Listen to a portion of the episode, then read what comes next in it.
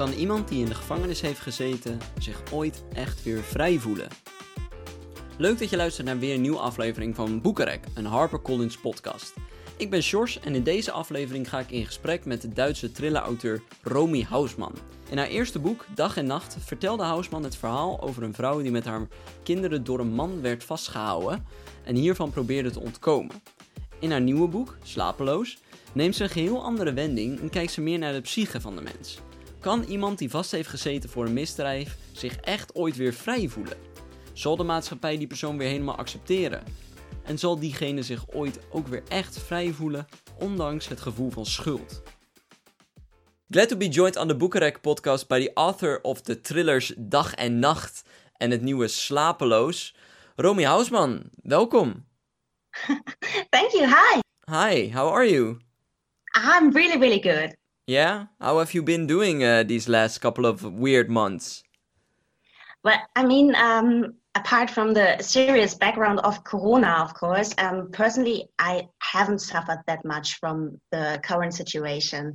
You know, I've been working from home before Corona, and this is just what I'm doing now. So I think I'm really, really lucky that my job is not affected as it is for a lot of people at the moment that don't know if they can keep their jobs and pay their rents and, yeah, all the costs you have, especially when you also have a family, you know?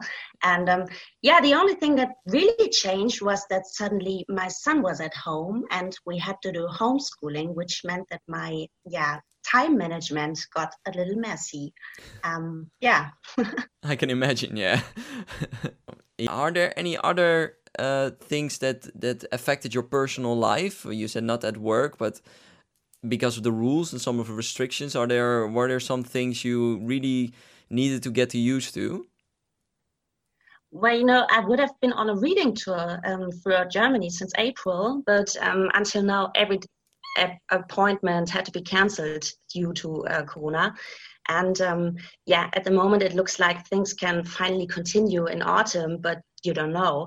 And I actually really missed that. I like to read in front of an audience, and my readings are always very funny. And yeah, my first thriller has also been released in many European countries in the past few months, and it would have been planned that I travel there for the publication days to England, to Spain, but that wasn't possible, which was very, very sad for me. Yeah, I can imagine that. And you said normally your work is already at home, so nothing changed there. But was that? Could you do that? Still do that? You said you had to occupy your son. Can you still do your job? Yes, I could. He was at home for homeschooling, so that was what we did in the mornings and. Usually I write in the morning, so I had to transfer my writing time into the afternoon. So that was okay. Okay, and now you do it in the mornings again? Yeah. Okay, and have you been doing any writing these last couple of months? Of course. I'm a writer. That's what I'm doing. Yeah. And your second book just released. It's coming here in the Netherlands. Is there a new book then coming already? Yes, it is. I've just written 2 short stories that will be published later this year, and I'm also working on a new thriller. Yes, my last thriller was about guilt and whether you can ever get rid of it. And this time, my claim is the power of imagination can be comforting or deadly. But okay. I won't tell you more. Okay. Sounds interesting. And we'll get back to that, but. I was wondering, were you always a good reader? Did you always read a lot of books? You mean as a child? Yeah, or teenager. Yeah, I think I read a lot, but I think more than reading has shaped me that my father always sat at my bed in the evenings and told me self-made stories when I was too young to read. And I couldn't fall asleep if I didn't get a story from him. So I think this shaped me more than reading myself, actually. So your father was a real storyteller? Yeah. And did he write also, or just tell you stories? No, he just made his self-made stories, but he didn't write. Nobody writes in my family. They are all yeah, my parents were opticians, my grandfather was a craftsman, my grandmother was a kindergarten teacher. Everyone had jobs that had nothing to do with art, but they always supported me because they knew I was somehow different. And you get the storytelling gene from your father then? Yeah, I think so, yeah. Yeah, and what kind of stories did he tell you? Do you remember? I can't remember actually, but I loved them. That's all I can remember. Yeah. It was some kind of ritual in the evenings, but I can't tell you what exactly he told me that. And was that also an inspiration for you as a child to come up with your own stories? Yes, I think so, yeah. And did you write anything then? Not really, just the stuff you do in school. But I actually started writing when I was at home with my baby. I was so bored and I had such a good baby and my son slept all the time and I didn't know what to do with myself. So that was the time when I started writing on my first novel. Oh, wow. Then there came the moment that you thought, okay, now I have the time, so why not now? Exactly, yeah. And why then you make a decision, you start writing a novel, and then I imagine that your first choice maybe wasn't a thriller, or did you always want to write thrillers? No, actually not. It was some girl stuff. It was just about the development of a young woman that tries to find her way in her life. And I did a lot of stuff like that until I got to write thrillers. How do you pronounce it? Dag en Nacht? Yeah, Dag en Nacht, yeah. Dag en Nacht was my first thriller, actually. Okay, and then why do you write something about girls and women, and then you start writing a very tense thriller? I think writing about that all that woman stuff was some kind of self-therapy, maybe. You know, I was alone with my baby, and my husband left me. I didn't know what to do, so I had a lot of things to tell in those girls' novels, but it actually, yeah, there was a time when someone told me that I should maybe try another genre, and that's what I did with the thriller, because, you know, I have I'm very keen on reading about psychology and all the psychological mechanisms in human beings. So this was the perfect playground. The thriller was the perfect playground to come up with that. And in your thrillers, there are also these women main characters. Yeah, they are. Yeah, and but you said there you wrote a lot as about women and about maybe, I think, independent women. Is that something you find important also to write in your thrillers? Because your new thriller is also about a woman. Is that something that is important to you, to show that? Tell a story through the eyes of an independent woman. You know, in the first place, it's just logical because I'm a woman. So, yeah. And I find it very important to write or to develop characters that are that feel like they're real people. You know, I couldn't write about a man because I'm a woman. So that's quite a logical decision. Yeah. Yeah. Okay. In your, I don't know about the first stories, and you said maybe that was something to, maybe to put your emotions in. Like you said, you were alone and you had your baby. You could really write have these women, but they go through a lot of terrible stuff. Yeah, but that's what happens in this life. Every one of us goes through a lot of stuff. Of course, these are not normal situations I put my characters in. These are not the situations we experience in our lives, maybe, but the emotions that come with that, fear, loss, how to deal with grief and all of stuff, this is what every one of us knows from our lives. Yeah. And this is what I transfer into my thrillers. And they are both really different stories. I mean, Dag en Nacht is really about a woman and her children who are being held captive by a man and then escape him and are on the run from him. But your second book, Slapeloos, is more about a woman who, what you said before, it's more about guilt. It's more about guilt. It's about a young woman that has to deal with her past. And her past makes it really, really hard for her to deal with her everyday life. She can hardly go shopping. She cannot go by subway. And it's completely different. And now this from Dag en Nacht. And this young woman now gets into a really, mean game. Yeah, it's more like a whodunit, right? In the second book, yeah. And it's quite Hitchcock, you know.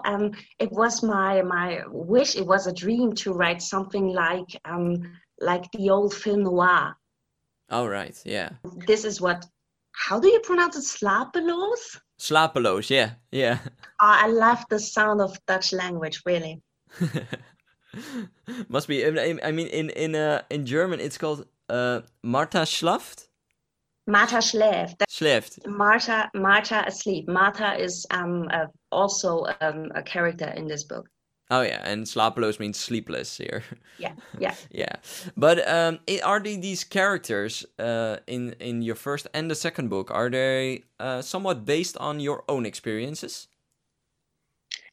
They are based on my own experiences. Yeah, in Dag en Nacht, there was the topic of freedom. Yeah, every one of the characters is dealing somehow with freedom and the opposite, being trapped.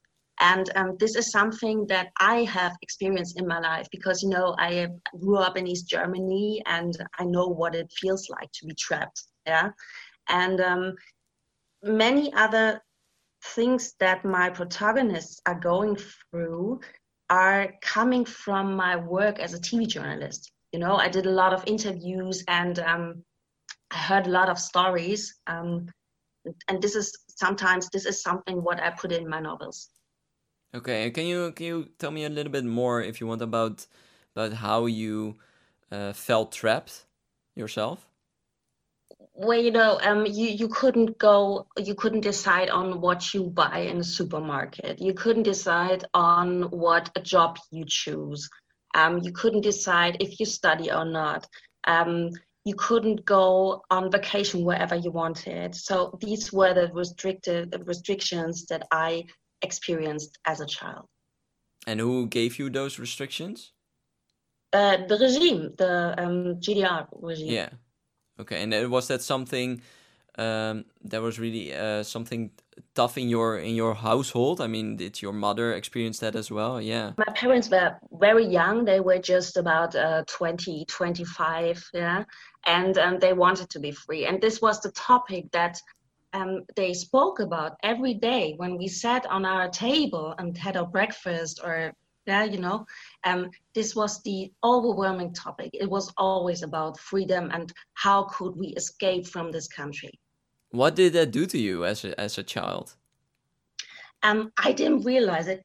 I actually didn't realize it because I was a child and I had my friends and I didn't know it any other way, you know, and this was normal for me.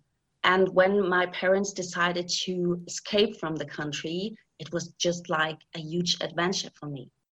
I realized it when I was grown up, what it actually meant to be in a country like the GDR.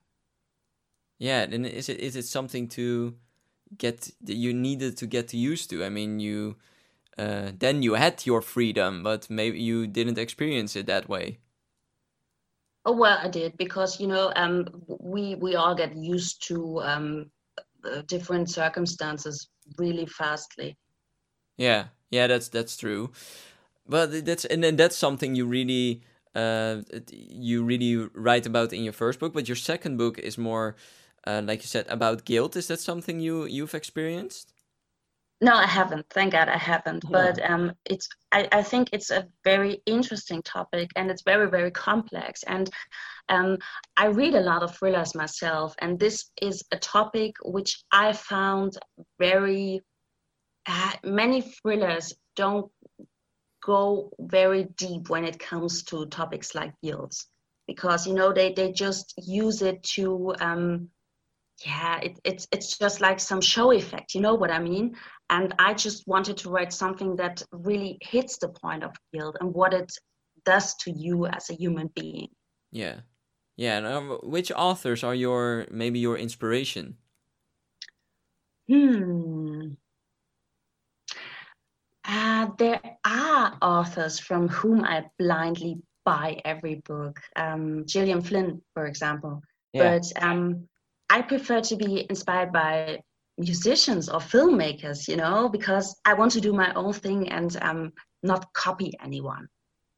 No, and what kind of filmmakers, for example, do you look to and think, wow, I want to write something like that, but in my own style?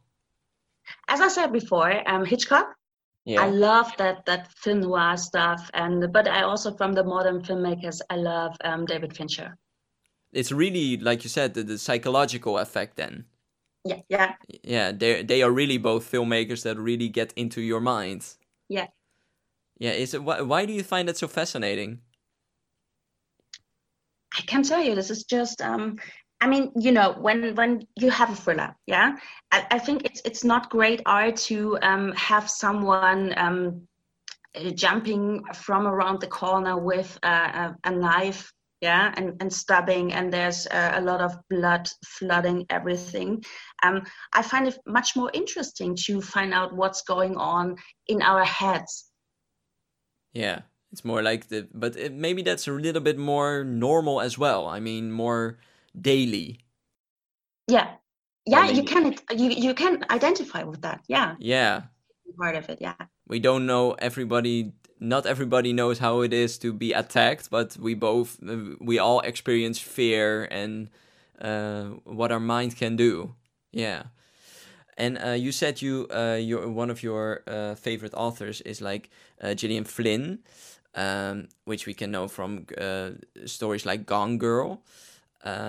Those stories are really also based on women, but they also really show the horrors and the struggles of men, right? Yeah, and what do you think, what would you take away from that for your own books? I don't know if I can take anything away from my own books. No, I don't know. No. Okay. No, that's okay. And you said you are, at the moment, you are writing the third one. And you're so at the I think the earlier stages of writing the book. Are there anything you for your storyline? You said for your first book you put in some experience from your time as a journalist. Are there some stories you look for in the news, or you talk to people to get some inspiration for the next storyline? Yes, of course. You know, when I wrote Dag en Nacht, for example, there was the case of Natasha Kampusch, yeah, that I really read a lot about. And this time it's no particular case that I'm working on. I've read some stories about serial killers this time, about the BTK killer and the Long Island killer. This is what is my research at the moment. Okay. Okay, and then maybe you get something in that way for your new book. Yeah. Yeah, well, we are really looking forward to that one, but we have to experience first Slapeloos, because it's just out here. And we republish Dag en Nacht. And to top it all off, Dag en Nacht, you sold the movie rights, right? Yeah. Yeah. Now, how is that going? I have no idea. I also sold the rights for Slapeloos. Oh, already? Oh. Yeah, but you have to say it's not really the rights. It's just an option for the rights, you know? The TV production company or the the film company has, I think, 18 months to develop all the things they need to get it. Tell me the word. So to get it production. Yeah. Okay. But so it doesn't mean that you have the guarantee that you can watch both books as a film. No, so you have to wait these 18 months, and after that you know if it's picked up or not. Yeah. Well, I can imagine it's really exciting. I mean, you write your first thriller and it gets picked up as an option. Yeah, everything about it is exciting. You know, when I write my story, it's just a Word document on my laptop. So, yeah. And then it takes this long way and all this crazy stuff happens. It's not just the film options. It's like being published abroad. Yeah. Being published. I mean, in autumn, my book is coming. The first book is coming in the USA. This is something I would have never dreamt about, you know? Oh. So this is everything. Everything is huge. It's a dream come true. I mean, I can imagine. Yeah, well, we are really looking forward to the third one and also to the second one, which is just out. Romy Hausmann, I really want to thank you for taking the time to talk to me on this podcast. Thank you. Thank you so much. Dit belooft weer een bloedstollende thriller te worden. Ben je ook benieuwd? Slapeloos van Romy Hausmann is nu verkrijgbaar in alle on- en offline boekhandels. Of kijk even op harpercollins.nl. En dat was het weer voor deze aflevering van de Boekenrek podcast. Voor meer gesprekken vind je ons op Apple Podcast, Spotify of alle andere podcast apps. Als je daarna ook meteen even een 5-sterren review voor ons achterlaat, kunnen nog meer mensen genieten van gesprekken met hun favoriete auteurs. Voor nu wens ik je nog een fijne dag, blijf gezond en blijf vooral lekker lezen. Tot de volgende keer.